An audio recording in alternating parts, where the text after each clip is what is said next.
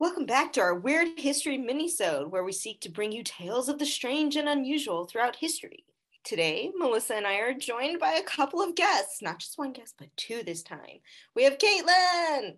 Hey guys, glad to be back on here. And of course, we have Casey. Hi guys, I missed you. I'm back. Good, we like it when you're back. Thanks for having me on again. this week, we are talking about what? What are we talking about, Melissa? I need. I, I still don't know. Nobody knows. Well, then enlighten Nobody us. knows. Yes, please. I shall leave you all in suspense. Dying of anticipation. We are talking about laughing parties, Laughing parties. Laughing parties. ether and laughing gas parties. Oh, I love oh, laughing gas. Oh! oh! that makes more sense now. I told you this is going to be a very, very, very funny episode. Oh my gosh. Mm-hmm. This is really cool. Mm-hmm. And then I just want to say to everybody that this is our last weird history for this year. So we wanted to try to have something super fun and it's something where we could get all of our guests on the show and Lauren and I all together and have one last fun romp before our new season starts. Ending 2021 with a bang, and that's Yes, so laughter. everyone have a great Christmas. This goes out on the, the 31st of December. Woo! Well, happy holidays, everyone. Happy holidays Yay! And Happy New Year! Yes. and Happy New Year. Shall we get started? Yes. Heck yes. Oh, I imagine the blooper reel for this is going to be kind of long. Oh, so we're we are gonna have a blooper reel. Oh, I can imagine I wouldn't have a blooper reel for this. Get the giggles started now. You won't stop by the end. I'm drinking tea. If it starts coming out my nose, it's gonna be a good episode. It might. It it it really might. Okay, so let's get started. So let's uh let's let's start with a couple questions. So hypotheticals. If you had a friend who's a, a scientist of some kind, of an actual scientist, and they asked you to help them in a very special study, but gave you no information beforehand, would you choose to participate one at a Yes. time? Mm, no. Lauren says yes. No. We got two yeses and a no. No. I, I need details. Mhm. Okay, so elaborate a little more. What if you were at a friend's party and everyone is laughing, everyone's having lots of fun, and then your more eccentric friend pulls out a green silk bag and says it contains some really fun stuff. Something to keep the laughter going, right? And everyone should just take a whiff and have some extra fun. Would you? Again, no. I never gave into peer pressure as a kid, never gave into any drugs to have more fun. No. For that, no, because it's Oh, not party for science. Yeah, I'm with No? the Okay. So now imagine it's 1800. There are no cell phones. There's no electricity. There's no TV. Standard forms of public entertainment are generally public hangings and maybe bear baiting and dancing and fun social stuff. You're at the home of a very strange but very good friend. He's a chemist. And he's having a get together with other artists and intellectuals of the time. So you've got some odd people there, but interesting people everyone's talking, everyone's laughing. This same person who's a chemist, who's having this very big social gathering, pulls out said silk green bag again and says, There's a lots of fun inside, just take a smell. But it's 1800. Now, would you do it? It depends on what kind of smell it is. If it smells anything like floral or mint, sure, I'd snort that stuff. If it's not like one of the weird histories where we talked about the smells that they made for museums, I would do it because those sound awful. Rotting flesh, dinosaur poop. Oh no. You had to bring that episode up. Now my answer is gonna have to definitely be hell no.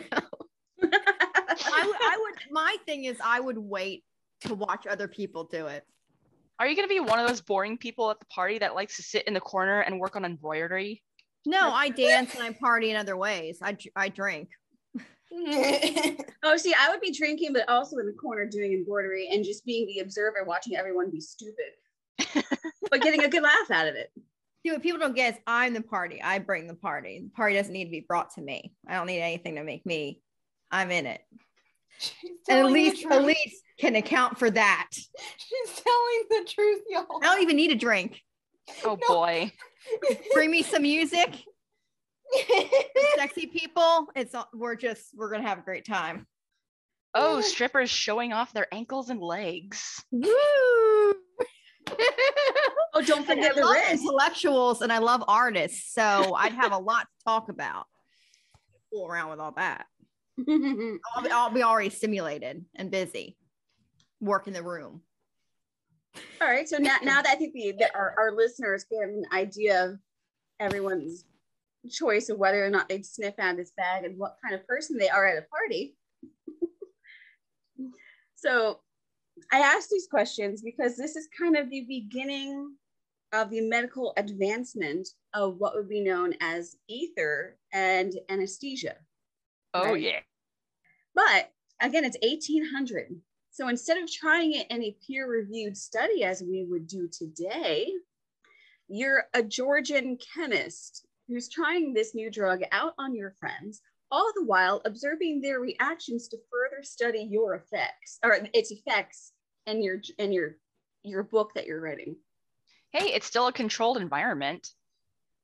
What if something were to happen to me? Uh, What if I had an allergic reaction or something? I would be pissed if I found out later that he's using me as a test dummy. I would too. Yeah. Were were people Sue happy back in the 1800s? I think people were bored and looking for some fun.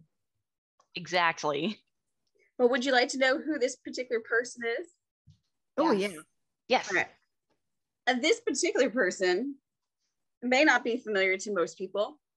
And Lauren, we absolutely have to do a more of an in-depth dive into this guy's life. Because oh my God, I think he puts most of us to shame. And, and, and I mean most academics to shame too. I mean, for the amount of things he did and just about a three-year time span.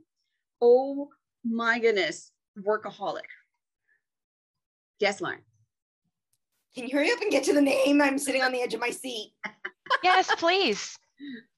All right. So this strange scientist, with his willing friends to participate in this uh, study of his, is no uh, none other than Sir Humphrey Davy.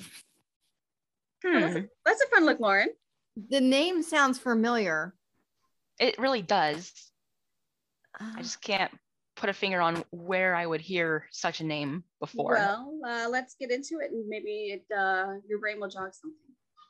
So he's a self-taught scientist, an inventor, and chemist who advanced so much of our medical and scientific knowledge in the early 1800s, and I mean a lot. So a brief history on him before we get into the parties, because we got to get back to the parties. So Humphrey was born on December 17, 1778 in Cornwall, England, and was the son of a poor wood carver. Now, as a child, he was very naturally curious and very naturally intelligent and could often be found writing fiction and poetry. So he's one of those quiet kids. Quiet but studious kids, yes. It seems like a jack of all trades. He's a Oh. poet, an artist, and a scientist. How awesome. He must have been quite the catch. We'll look into it. Let's see how this works out. He was also very interested, as I mentioned, in the natural world and an avid collector of rocks and minerals. The age of 20, he had taught himself several different topics theology, science, chemistry, philosophy, and by age 20, he had learned seven different languages. That's crazy. Oh my gosh, I feel so unaccomplished in life right now. oh, Uh huh. Yeah. Mhm. So Sounds imagine right. that's that's probably all within maybe like 10 years because he probably started in around age 10, maybe. That's impressive. Sponge, that young mind. Wow. But then again, they had a lot more time back then. True, but he also eh, they, they were sort of lower middle class family too. So he was lucky he was able to get this information because public libraries really weren't much of a thing, and he probably only had very minimal schooling. And I'm sure the lower classes didn't have much time to kind of learn that kind of stuff because they were working in the fields and farming and all that. So not a lot of people had a lot of time. Right. And he was more likely doing apprenticeship stuff too, which he actually was. So he actually started off around age 16 as an apprentice to an apothecary surgeon. That would explain it. Mm-hmm. And not long after he began his apothecary apprenticeship, which his, his father died when he was 15 and he became an apothecary surgeon apprentice at 16.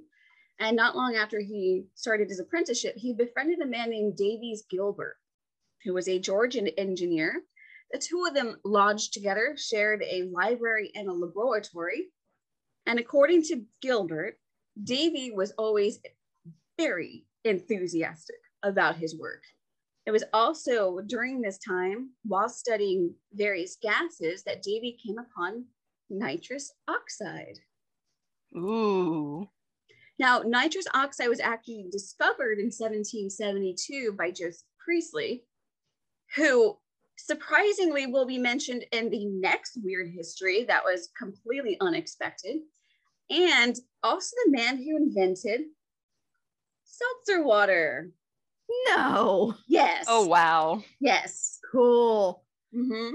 Oh, man. That's seltzer really- water was invented before 1776 and the American Revolution. So imagine the fun stuff they could have been drinking. I'm, I'm just throwing out some some years here. So the theory of the time was principle of contagion, which meant that cause that nitrous oxide itself was likely the cause of many of the diseases at the time, and which was a weird thing to think of. And Davy actually went out of his way to prove whether this was true or not, which as a scientist, you're typically wanting to do. But in order to do that, he would typically inhale it himself and have his peers also inhale nitrous oxide to prove this theory correct or incorrect. Good lord. Hey, pass the boof. Hey, this yeah, might be man. the cause of several contagions. Have a whiff of this stuff. mm-hmm. So, according to historian Mike Jay, when Davy inhaled it for the first time, he was astonished to find this incredible wave of euphoria and energy. He started leaping around the laboratory, shouting and screaming and laughing. On laughing. Mother of mercy. So Davy would apparently continue to test it on himself for many, many more months. Test it on himself, or was he addicted? Both. Okay, seems fair. And uh, when he finally deemed it didn't have any harmful side effects, he decided it would be okay to test it on other people. Hence the parties. But yes, well, it does cause addiction. He definitely livened the place up a bit. The mood elevator. So I would get addicted to it too, I'm sure. You know, a lot like other people get addicted to drugs to kind of, you know, elevate themselves and to make them more sociable and well, I mean, even to this day, laughing gas is still a misused substance outside of dentists. Is it? I've never heard of. I didn't think so either. I mean, it's not highly used, but uh, at least in places like LA and New York, uh, back when clubs were still a thing. uh, socials um, yeah, we don't do that anymore. We don't hang out. Uh, but back back when clubs and, and, and nightclubs and things like that were still going around, there were there were nitrous oxide parties and places you can go to have ether party. Well, they don't do ether parties anymore, but yeah. Go ahead.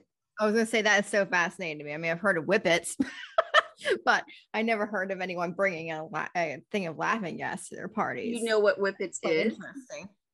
Huh? You know what whippets is? It's laughing gas. Oh, is it? Yeah. Oh, okay. There you go. Whippets. Yeah, whippets is laughing gas. Oh, okay. it's, it's a form of nitrous oxide. I didn't know it was the laughing gas though. I thought Mm-hmm. it was a form of it that that's interesting because my, my my my grandmother makes homemade whip, whipped cream and she her and my dad does too and they'd always put it in your mouth you know you get that that air you know so I Mhm. guess guess I was getting some laughing gas Wait, they actually pump laughing gas in cans of whipped cream? Uh, It's called laughing gas because it gives you a sense of euphoria. But nitrous oxide is the chemical compound.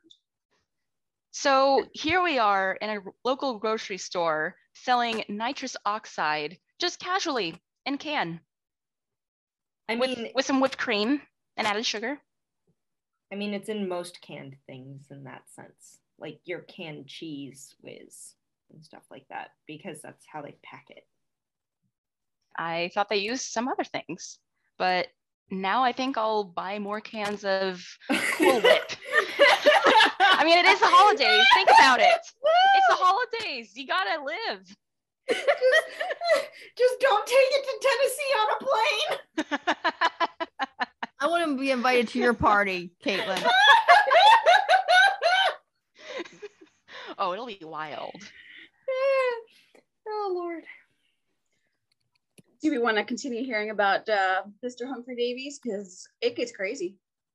yeah bring on the crazy All right. So by 1798, by the time he was about 20, he had actually gained a position at the Thomas Beddoes Pneumatic Institution. Fancy. So he spent four years being an apprentice, and now he's got a, a an internship essentially. And it was here that he went on to the pneumatic institution was typically used for discovering new gases, new cures, disease preventions, and things like that. So it's actually kind of interesting. Maybe we should do an episode on that too. And here, patients would actually stay overnight or stay for a certain period of time. They would receive, receive treatments that the institution has come up with to try to help cure certain diseases and see if they can actually cure things like rheumatism or gout or something, mainly by inhaling various gases because they're naturally occurring. So sense. basically, curing people of their diseases by getting them high. Well, n- not solely with nitrous oxide. That's just one of the gases they were working with. But they tried to see if they couldn't find a cure for tuberculosis by using a naturally occurring gas that you breathe in. Hmm. Makes sense. I mean, tuberculosis affects the lungs. So I could see how they would put two and two together. Yeah. kind of like an aerosol, you know, like, you know, maybe they would figure out how to put in an inhaler or something. I mean, yeah, I, I'm just more curious about how the gas is supposed to kill the virus, but or bacteria in this case. it it probably would kill the nervous system. I imagine using it. Well, hey, if it kills the nervous system, they can't feel anything, right? True. They can't feel the pain from the disease racking through their body. so they'll be okay. So they're cured. that's that's one way to think about it. That's For a fair point. Yeah. You can't have a disease if you can't feel it. oh God. oh gosh, you got Elise joking. Well, well uh, let's continue because uh, she's only going to keep laughing. so, this work on gases was furthered by James Watts, and he actually created an apparatus for actually inhaling these gases. And this is where the green silk bag comes into play. It's a green silk bag that actually held the glass. So, inside the glass, th- there was a, a container with the gas inside that was held inside the glass. And then through the, the top of the, the glass, there was a, another tube, which you would then inhale. You, you've gone to the doctor's office where they do the pump for your blood pressure. Mhm. Yes. All right, so you know that squeezing apparatus if they do it manually. Yes. Yeah. Okay, so imagine that is a a, a, a hard glass vial filled with a gas, and the tube coming out of it is where you inhale. So it's like those old fashioned perfume bottles. Yes, Neat. Fancy. and a silk bag to make it fancy. We extra fancy. Mhm. So, in order to get the patients to inhale the gas, they would actually hold their nose closed, so they'd have to inhale through the throat. So that nothing escapes. Yeah, I guess.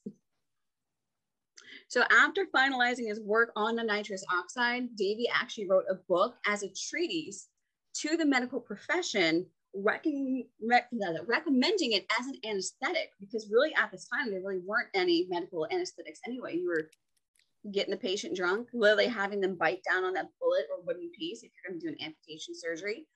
And he was one of the very first, if not the first proponent for using nitrous oxide as an actual medical anesthetic specifically for surgeries, which we Yes. now actually use. And if you want to read this book, it's called Researchers, Chemical, and Philosophical. I hate these long titles. Researches, Chemical and Philosophical, chiefly concerning nitrous oxide. And uh, side note, if you want to read it, it's almost 600 pages long. And this is written in 1800. There's going to be a lot, a lot of text, A lot of time to write. a lot of Yeah. long words. It's it's a yeah, it's a 580 page book written in 1800. Jesus. Yeah, I really I'm like just- his work. I'm literally just thinking about about him sitting at a desk just writing. Like and then at some point I think he'd just die at the desk. He wouldn't die at the desk. He would just have to huff a little bit more stuff to keep him going. at some point out of a 580 page book you just go "What?" To be honest, that's probably what he was doing. If it wasn't caffeine, it was probably nitrous oxide to keep him going while he was writing it. So, because of his breakthroughs and his championing of this laughing gas as an anesthetic, he was actually appointed a professor of chemistry to the Royal Institution in London in 1801. You're 20 years old, you write a nearly 600 page treatise on nitrous oxide and by the age of 21, you're now a professor professor of chemistry for the Royal Institution of London. Yeah, yeah. Big so- title. yeah. Oh, it gets like the oh the, the the accolades this guy got over the years, which I'll go into, literally puts a lot of people to shame for the amount of things he was able to get done in his life. I'll get into it in just a minute.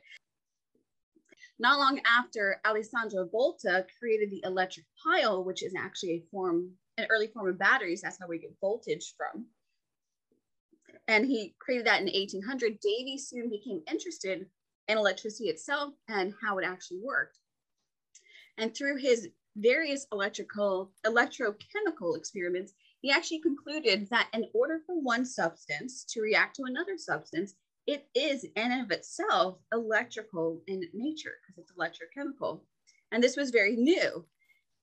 And he actually posited that electrolysis itself was a likely means of decomposing all substances to their base elements, which he's actually correct on, and presented this information in a lecture called On Some Chemical Agencies of Electricities.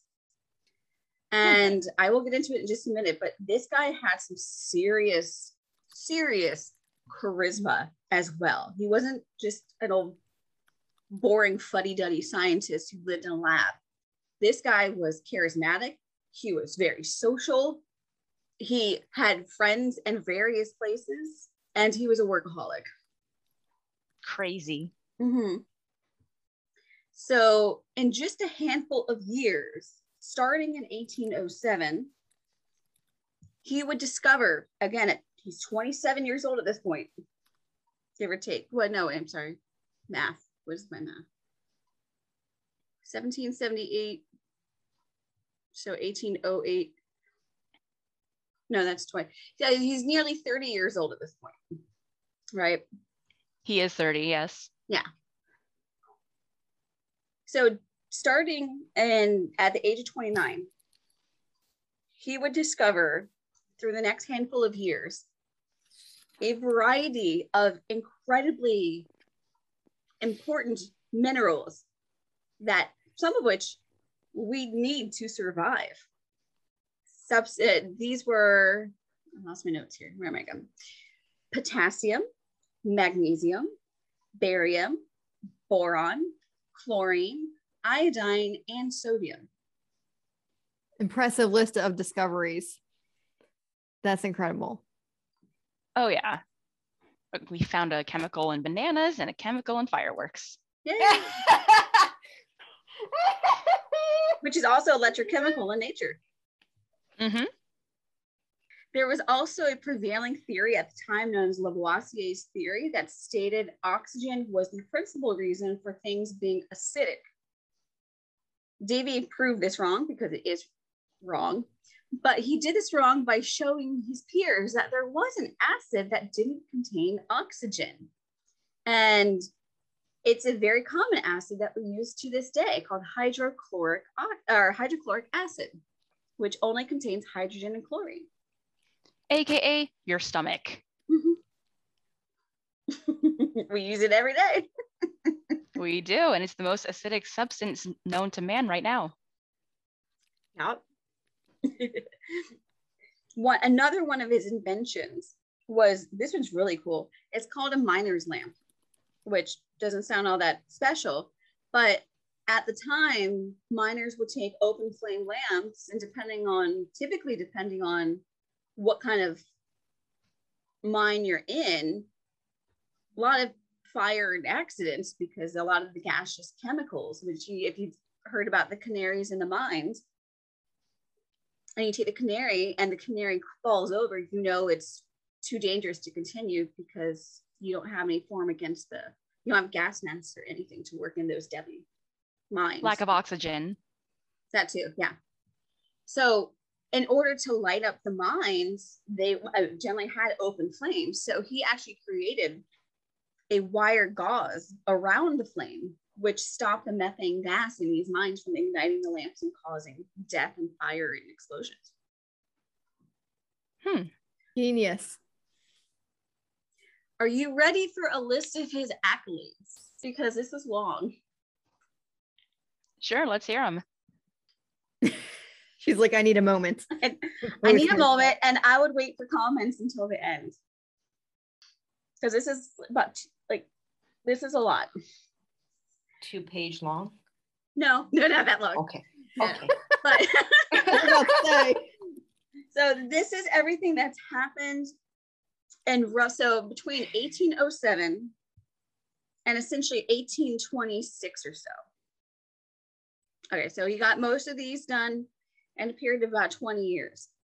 Not only is he professor of chemistry at the Royal Institution, he was a fellow of the Royal Society in 1807, served as its president from 1820 to 1827, was awarded the Copley Medal in 1805, received the Napoleon Prize in 1807, was awarded an honorary LLD from Trinity College in Dublin in 1811, was knighted in 1812, actually had Michael Faraday as his personal student assistant. And they went on a European tour together between 1813 and 1815. He met French Empress Marie Louise in 1815. He was made a baron in 1818. He earned the Royal Society's Royal Medal for his work in electrochemistry in 1826. He was actually trying to find a way to prevent saltwater erosion of to the saltwater erosion of copper using iron and zinc to help save some ships and things like that. Was awarded both gold and silver Rumford medals and was a founding member of the Zoological Society of London. That guy sounds decorated as hell. How's that for middle class baby? Mic drop. That's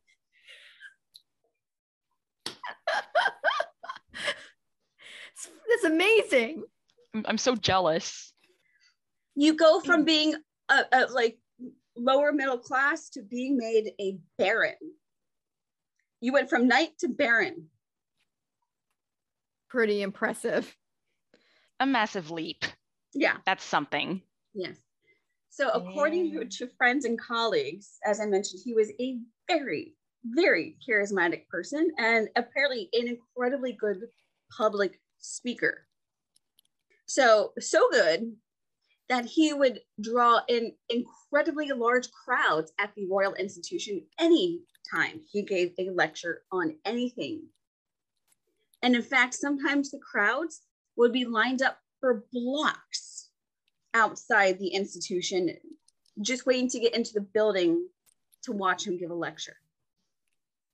That's crazy. Now I want to change my answer. I wish I had more faith in him in the beginning. I'll be his test subject any day. Bring it.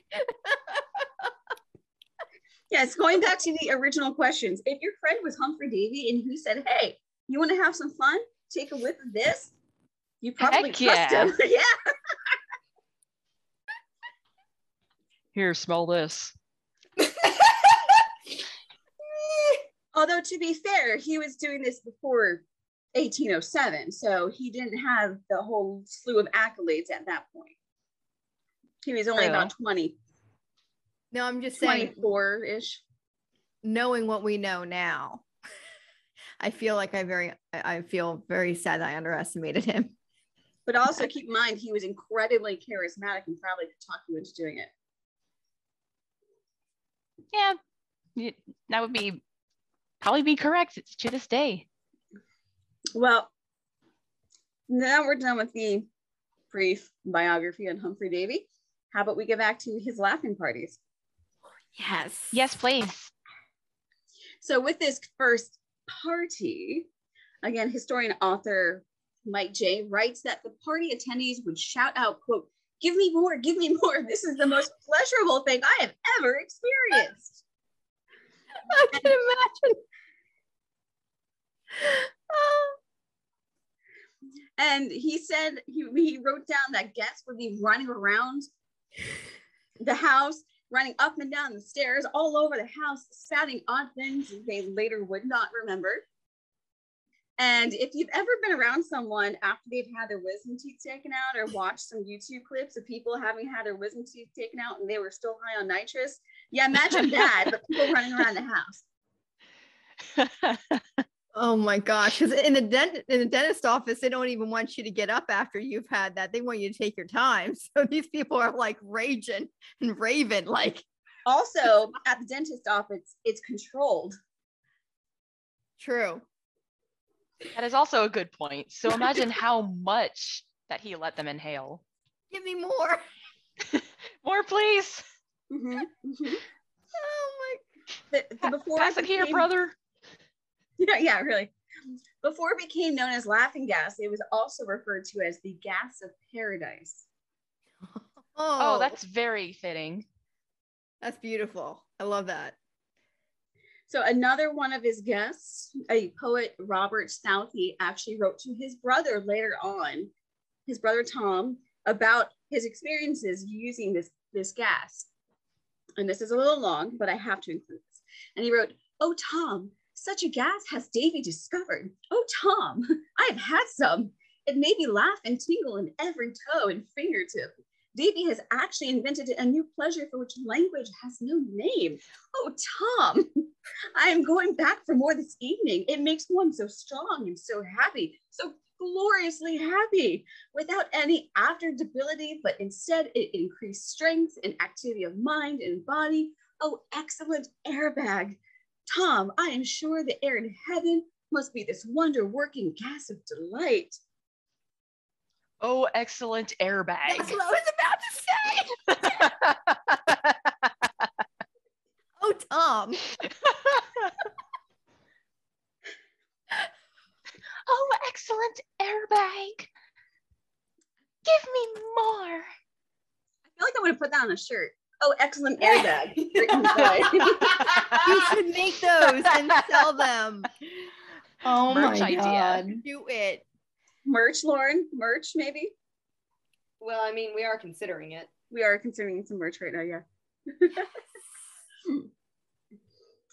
the funniest thing about all of these to me is as the guests partook and this nitri- nitrous oxide, Davy would actually ask them, I don't know how this really works because they're kind of out of their minds, but would ask them to record and write how they felt while inhaling the gas. and then use their answers and his own observations to publish his book that he went and uh, wrote in 1800. Could they even write?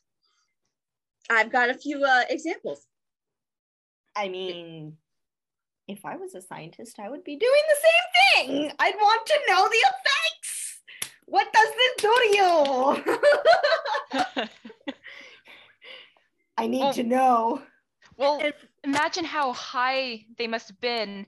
That's why I asked if they could write, because depending on how much they inhaled, could they even move their hand properly to write legibly? Oh, That's what I, was thinking too. I agree, but at the same time, I'm in the scientific mind. I can understand why he asked them to do it, but I would also probably be in the room just for observation purposes too, and be like, "This person And- seems like they're having a good time." And I don't know why I can just visualize people at this party like slapping each other, saying, "Can you feel your face? Can you feel? Can you feel? I can't feel anything, man." Like I know that's outside of what we were just discussing, but I don't know why that image just came in my head, like hitting each other with stuff. Like that's hilarious. That comes up later. Oh, Oh, So what did they write? So let's see, where to leave off? So um one of the recordings that was written down that was then used in this publication. So knowing all this, I really want to read this book. Does anybody else want to read this book too? Me. Christmas list. parts. Adding it, adding it to my list of stuff on Amazon to read. So one of the recordings was actually of Peter Marc Roget, or Roget. I, it sounds French to me. The author himself of Roget's Thesaurus. So an intellectual. And he wrote, I seemed to lose the sense of my own weight, and I imagined I was sinking into the ground. Thoughts rushed like a torrent through my mind, as if their velocity had suddenly been accelerated by the bursting of a barrier, which before retained them in their natural and equable course. My brain went crazy and I felt like I was sinking into the floor. and then I'm poet, but I'm sinking. Mhm. poet Samuel Coleridge was also at this party and described his experience as like returning from a walk in the snow into a warm room. Oh, that's so sweet. It's very poetic that coming from a feeling. poet. Sounds about right. Mhm. So unfortunately, it took a while for this gas to sort of catch on to the general public, and particularly in its use as a medicine, and specifically as part of an as an analgesic. So imagine you were championing this in 1800, but it doesn't really pick up until the 1830s, at which point Davies has already passed away. So he spends most of the rest of his time kind of uh, like you know advocating for it, but it doesn't really pick up until a little later. But by the late 1830s, it became a very big hit in both Europe and America. And then America is where it gets crazy, because of course it does. Of course. We always have to bring it up a notch. Or I two. say- I was gonna say we take everything to. the We, we tend to have to take things to the extreme. Everything's Okay. bigger in America. well, well copying me. com- slightly off topic. I don't remember what the episode specifically was about, but it was it was I think that today I today I, yeah I think that today I found out episode on YouTube, but it was about a birth aid like like using gas itself on on women who were giving birth, and it was I think Mhm. created in Germany, and it took off and did really well if you were very very controlled about it. That way you weren't overdosing the mother but it apparently had sort of an effect. I think it was actually laughing gas or ether, but it sort of had an effect of giving them a little more. This is all before, of course, epidurals, but giving them a little more numbness to the pain of giving birth. But it took off and it did really well in Europe because it was very, very controlled. But when it came to America, they decided we don't have time to train people here's some gas. So instead of crying in pain from labor, you're crying with laughter. No, what actually happened is that they didn't they, they were supposed to do it in very small increments and give them a very specific type of dose as you go on through the labor, because labor can take hours and hours and hours. And it was just generally to help with the pain. But in America, we took it completely the wrong way. And in fact, it became so bad that they would give women way bigger doses than they were supposed to get. And in fact, it sort of knocked out their memory of even giving birth so that when they finally gave, when the woman woke up and they gave them the child that they just delivered, they're like, that's not my child. I don't, I haven't given birth yet. Oh, I was thinking along the lines of, what is this? I think you'd recognize it as a baby though. This looks like a ham. Mm-hmm. But so the whole point of the episode was saying that I mean, th- it was talking about this as a whole, but the point of the American portion was that this would actually happen and kind of lead to things like postpartum depression. But then in America, it was they were saying, well, this new medical stuff doesn't work because it, it, you know it's it's doing this. Well, it doesn't work because you didn't do it properly. That's why. Women would actually forget that they gave birth and think they still had a baby inside them, basically, because were- it was so strong because we didn't properly train people. Jesus, that's horrible. That That's- or imagine. Sorry, go ahead. I was going to say that, or I'd imagine that you know, like kind of like when a woman gives birth via C-section and she doesn't push it out, and she kind of gets in shock afterwards because all of a sudden it's just out of her body. I imagine um, a lot of women would go into shock. Ew. I mean, and weren't they still using this in the 1950s? Because a lot of women, you know, have gone under giving birth in the 50s too. How long did this go on for? I wonder. Up and through the 60s, I think, if I remember. 60s. God. That's a But up until the time, at least epidurals were created. Mm-hmm. So they had the choice to either go under or get jabbed.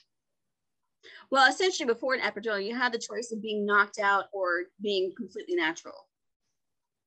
But yeah, that and, and, and, and uh, the whole point of this sort of side tangent is we don't do things always properly and take it to the extreme. Yeah, Right. that's extreme. Because Yeah. because we're America. Right. So,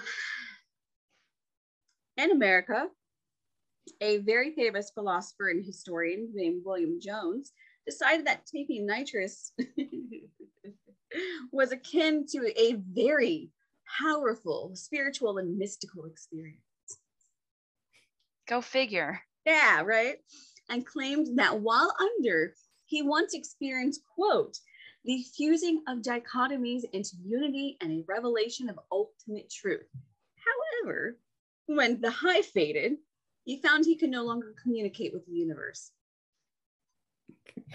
I wonder why. Sounds like other experiences with drugs. uh-huh. Shrooms. Yep. Definitely the Everything shrooms. is- Everything is one. We're all connected with nature. LSD. There's that. if you have a good trip. Yep. I was about to say LSD. So this is where um, laughing gas and dentistry come into play. So American dentist Horace Wells decided that after noticing the numbing effects of nitrous, that it would actually be very helpful in dentistry. Yeah, you think? So much, in fact, that he used it on himself when he needed a tooth extracted, just to test it out and see if it worked. Brave. Wow. Taking, So- I would never want to pull out my own tooth. Oh, No, he didn't. He didn't pull out his own tooth. He had another dentist remove a tooth for him. But oh, I thought you said like used it on himself when he was taking his own tooth out. That's sorry. I- that's I- what That's what I thought too. sorry, let me elaborate. He used the gas on himself while he had dental surgery. Thanks for clearing that up. Okay. I had a whole image in my head. I was like, wow, that guy's brave, Oh yeah. gutsy. Like, here, let me do this right here. Pulling out the wrong tooth. Oops, oops. Time to put it back in. So this is kind of how it went. Um, Uh, he had t- attempted in America to push it as a use as an anesthetic in surgery because it works so well for his dental surgery, but it didn't work out because uh, he didn't determine what the dosage ought to be, and it went very badly. Like I think he killed he killed somebody, and then um, unfortunately committed suicide a couple years later because of the guilt of killing somebody by accident. Oh, Yeah. So another colleague of Wells, William Morton, who was just a con artist and scoundrel, found that ether also worked just as well as nitrous oxide. And after experience, experimenting with ether on himself and his dogs, he was Oh. successful in introducing ether as a surgical painkiller instead of nitrous oxide. Mm. Th- yes, Lauren. I don't like him either. No, no, I don't like him at all. No, I don't. like And this particular, in, in terms of the incident with Horace Wells and introducing ether, this is actually an, an, a, an event called the Ether Dome. the ether, Ether dome. Dome. Dun, and dun, it- dun. Yeah, it took place on October 16th, 1846, at Massachusetts General Hospital. And he actually administered, now this is not Wells, this is Morton, administered ether through a custom built inhaler to a patient that would have been prepped for surgery. The dean of the hospital then performed the surgery uh, on a man who was having a cancerous tumor removed. The man awoke and said he barely had any recollection of the surgery. And from there, it ether took off. Well, And- success. Yeah, it was. And in fact, it became so popular as a numbing agent. I don't, I feel like I probably put it in here, but if I didn't put it in here, no, I have it in here. Okay, so I'm just going to go back to ether. We're almost done. And it became so popular that both ether and nitrous not only became used at parties all over Europe and the Americas, or at least in America, it became used as traveling medical shows and carnivals. Oh, okay. Mm-hmm. Entertainment. there were even exhibits for a very small fee. Participants could go up on stage and hail this new wondrous gas and probably end up doing stupid things being laughed at in front of the crowds. Kind of like the hypnotist of today. They, they, you know, hypnotize you and you do stupid shit, and everyone's like, oh, you know. Yep.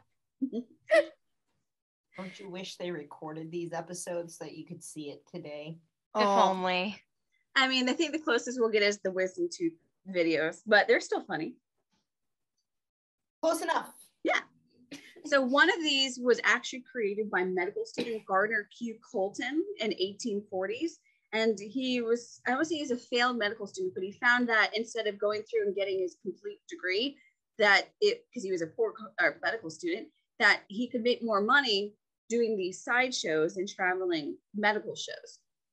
And made a traveling show with nitrous as its main act, and even advertise it as, quote, a grand exhibition of the effects produced by inhaling nitrous oxide, exhilarating, or laughing gas. That's a title. do you think that these traveling shows would delegitimize like how the, professional use of the, these wonderful gases for the medical purposes by making them to a sideshow or I think in this case, it was more of a promotion because you could actually make it aware to the public, this, like what it actually does to you and, and promote it as a thing for surgeries. It's called building trust. well no but like if you're doing it for entertainment's sake that's not really showing the true medical side of it that's showing the entertaining side of people getting high and effed up and going crazy and But it- it's still exposing the public in a sense to where they become more aware of it, thus And more building trust on it. Yeah. And then they abuse it and have ether parties and, and get high. Yeah. Woo! Right. So, yes, Lauren. We do the same thing today. Yeah. With a lot of lot of medicines. Yep. So it True. nothing's changed. So it still has its medicinal purpose at the end of the day. Mm-hmm. Mm-hmm. So uh, Colton would actually invite, quote, gentlemen of the first respectability, no ladies allowed, to come on stage and try this nitrous oxide, many of whom would be seen jumping, singing, and dancing and doing other crazy, silly stuff on stage in front of large crowds. Hey, it's entertainment. it was actually at one of these these shows that Horace Wells actually went up on stage and took part in this with a friend of his. And his friend fell over. Like Horace Wells was all like, "My face is numb. I can't feel my face." His friend fell over and hurt his leg when he tripped over, I think, a chair. But he didn't notice because he was so numb to the effect of the pain. So it was after this that Horace Wells said, "This should be used in surgery. Let me use it on myself first. And that's kind of where it took off from there, at least for nitrous oxide, and ether was sort of uh, later used. Now, with the increase of the ether and these ether frolics and the nitrous, it became all the rage. As we said, there's parties and parties of people just getting high. And here, people would inhale the gas, they'd get high. Obviously, hilarity and oddness would ensue. Of sounds a bit like fun, actually. But unlike nitrous, however, ether is incredibly flammable. um, flammable. Flammable? So one light. It's like, excuse me while I light up my pipe. um, yes, actually. Mhm. So, in Okay. fact, those that used it in liquid form had a propensity to catch things on fire when they were also in the stupor. And in fact, this liquid form of ether made your mouth very flammable as well. Oh And no, People would end up catching their breaths on fire. that makes one- for good entertainment too. Wouldn't Uh-huh. Uh-huh. One article from 1878 in Popular Science Monthly described an event as such. The drinker in this instance was reported to always be taking ether when one day, after swallowing a quantity of it, he went to light his pipe and caught his breath on fire. A person near him helped the burning man and poured water quickly into his mouth, by which the flame was put out and no great harm was done. Well, Oh. first he could he discovered he could breathe fire, and the next instance he was water tortured or waterboarded, whatever, whatever the term. Water It's- it's- torture, waterboard. it's the same thing. dunked. It's torture via water. So, You're still getting dunked. Yeah. Oh, There's even a song. It's called the Ether Song. And it was written in 1850 by Scottish doctor Douglas Maclagan. And I'm like, I, I'm, I- I'm just going to read out the lyrics, but it's to the tune of Yankee Doodle Dandy. Oh, Yes. The wonderments will never cease. In physic, it is most sure, sir. The vapors once were a disease, but now they are a cure, sir. So if aches and pains should torture you, on ether spend your money. You may be drawn in quarter two and only think it's funny. sounds about right. Yeah, Huh? a jolly old tune to someone else's suffering. Yes. sounds like humanity down to a T. Mm-hmm, mhm.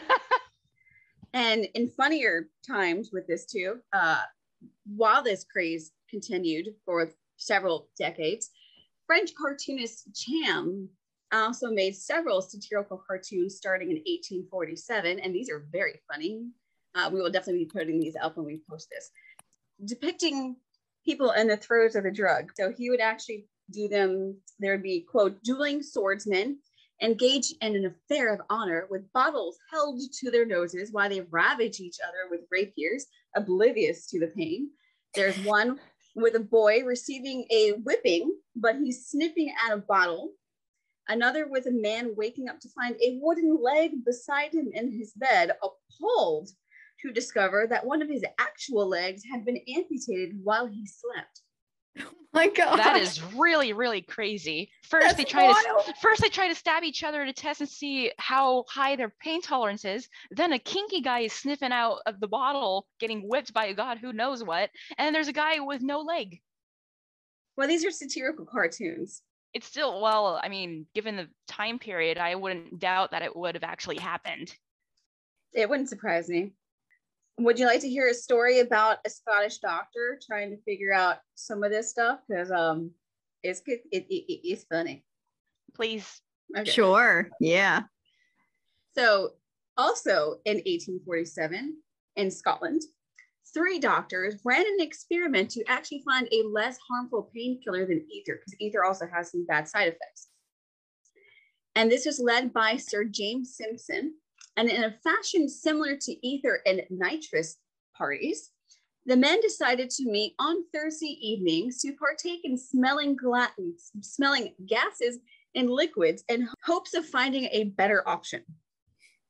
Aside from the experiment, of course, being unusual and testing it on yourself and just smelling a random sample of gases and liquids, the extra unusual part is that Simpson decided to choose only samples that had a more fragrant and agreeable odor. So perfume. Yeah, I guess sort of.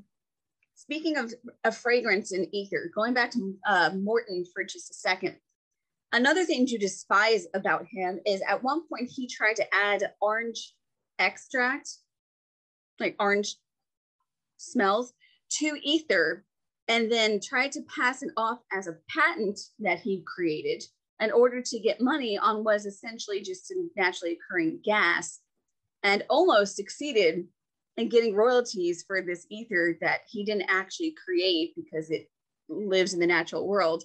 But eventually he was shut down. Scoundrel. Mm.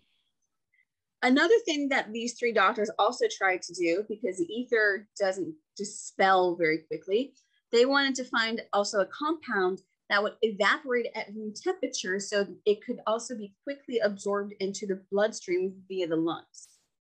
So one night on a Thursday, on November 4th, their next choice of gases and liquids was up.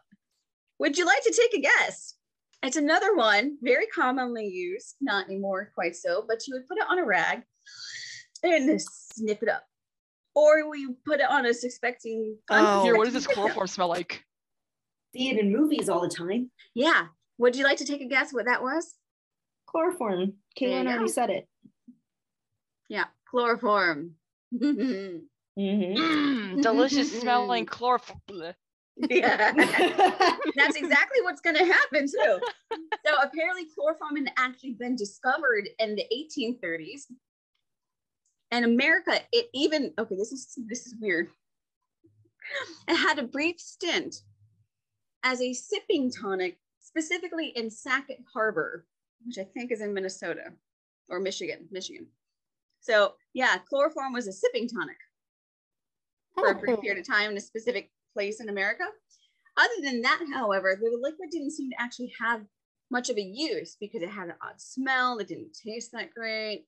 They couldn't really, the, the person who discovered it couldn't really find a placehold or a, a, a, a footing as to where to use it medically or any other kind of way.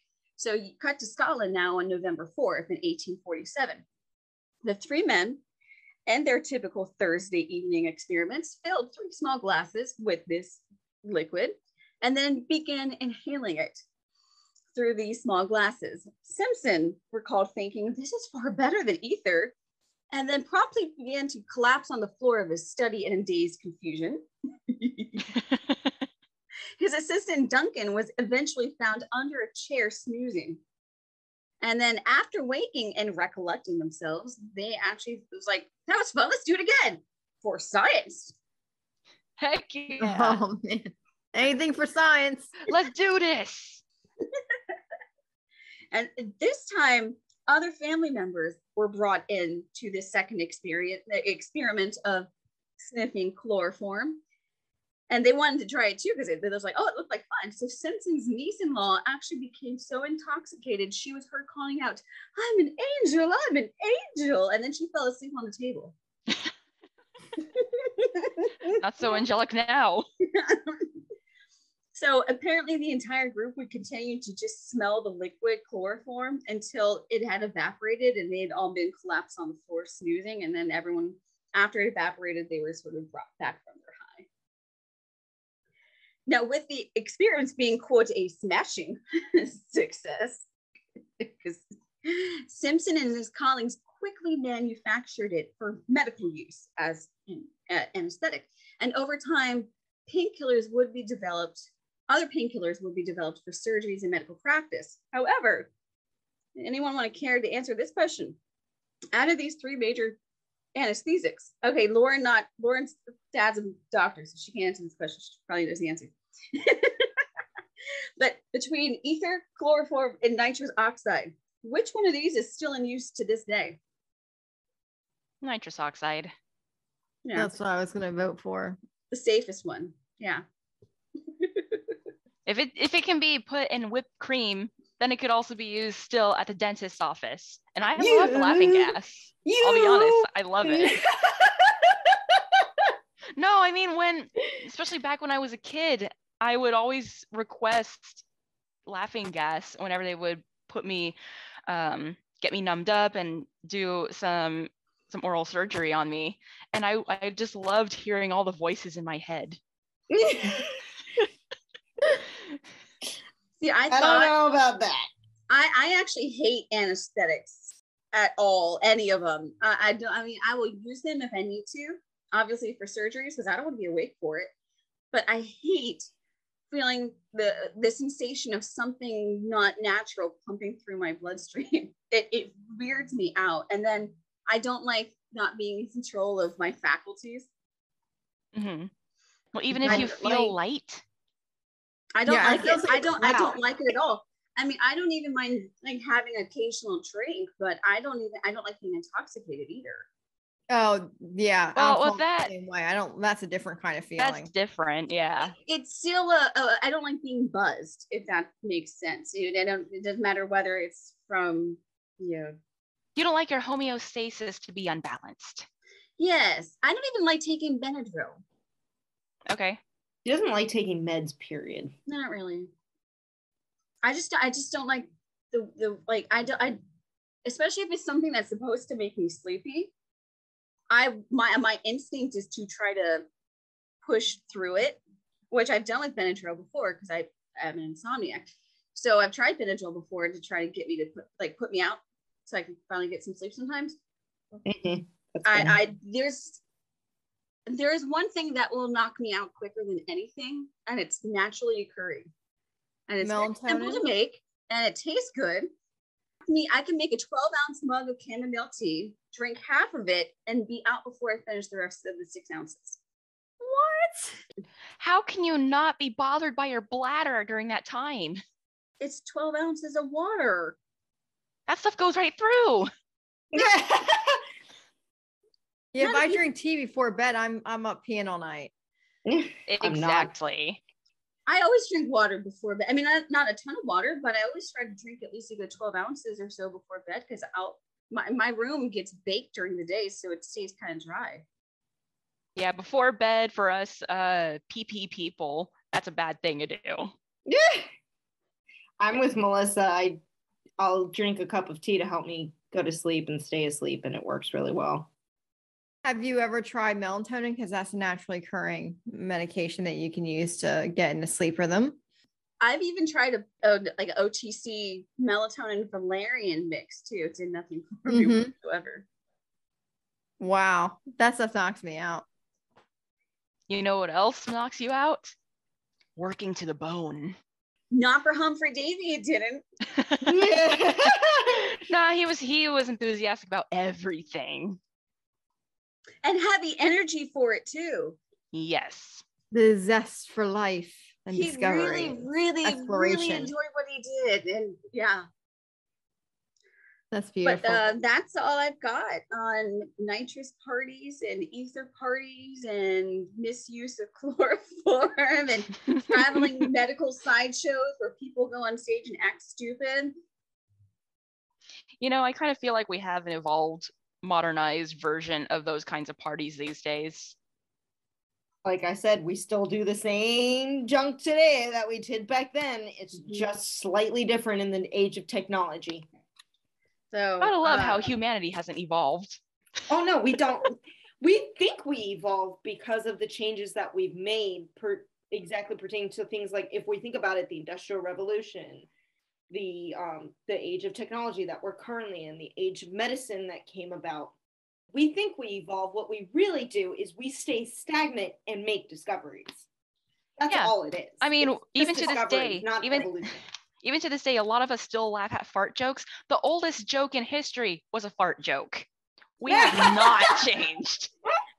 You know, I think it's a part of human nature that escapist quality or wanting to get c- closer connected to God. So anything that can take us out of ourselves really speaks to human nature and something within us Mhm. that we want to explore. So I think it comes down to that. Another thing that could imply to that or along those lines would be uh, a quote that my friend quoted from, I guess, some sort of philosopher or or something like that. Can't remember which. It was a long time ago. But reality is good, but I wouldn't want to live in it. Yeah. I like that. It's kind of like ignorance is bliss. hmm Yes, but not always. It just depends on what you're ignorant of. Yeah, I'm talking about the situation that she's talking about in this sense. Like you wouldn't want to live in reality, you want to live in ignorance. You want to live in the escaped world and your fantasy land and up in the clouds uh, Well, I wouldn't God. say that's ignorance. if I wouldn't say wanting to live outside of yourself is ignorance. You No. can you can you can discover a lot of profound things outside of yourself. I The mean, a lot Pisces of in me talking here, you know. Yeah. you know what I'm saying? lot- Like ignorance is is wanting to be ignorant of knowledge. This is escaping towards knowledge is what I'm speaking to. You know, some mean, people just- find just look at some of the artists, some of the artists uh, like Picasso and uh, Van Gogh, some of them actually did a sort of drug to get Beatles. those. So, so, yeah, Beatles. Look at the 70s. A lot of people took drugs and they actually created a lot of iconic art pieces. I think it also it's it's a mix of the two. I think because it, I going to the we make a lot of discoveries, but things are stagnant. We think we evolve, but we really don't. We want to escape the day to day by living in our fantasy world, but also we don't want to be completely cut off from reality for forever.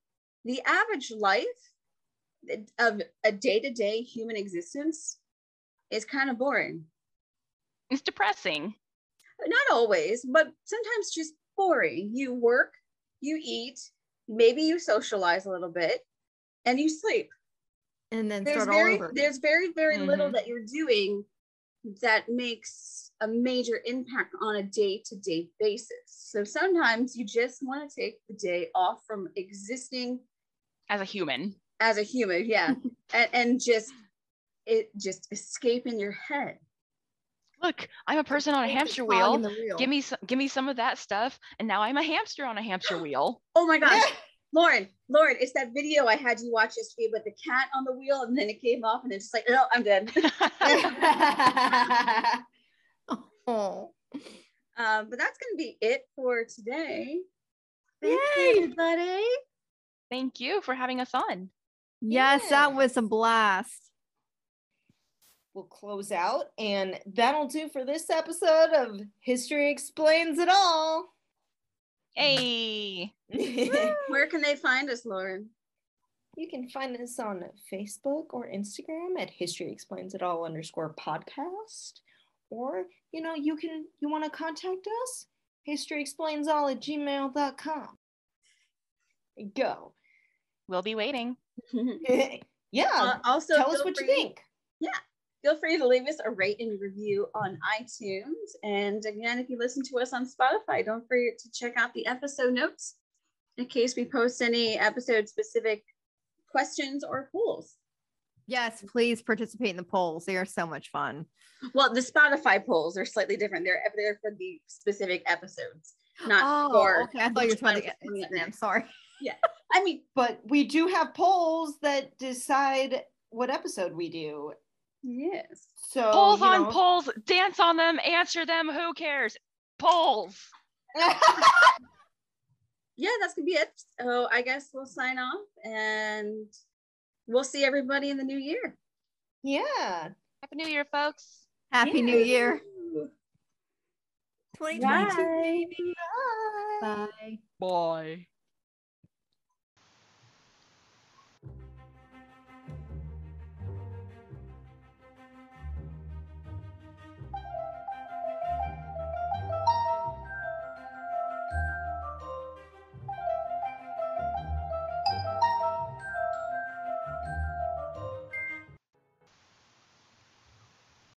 See you guys in a I was gonna say the liquid one's like a good party trick. It sounds like you know, when you take shots with a flame. Oh yeah. trick. Imagine the taste though. Blech. For people who breathe fire, you know, those carnies that do that. So they probably used it for that.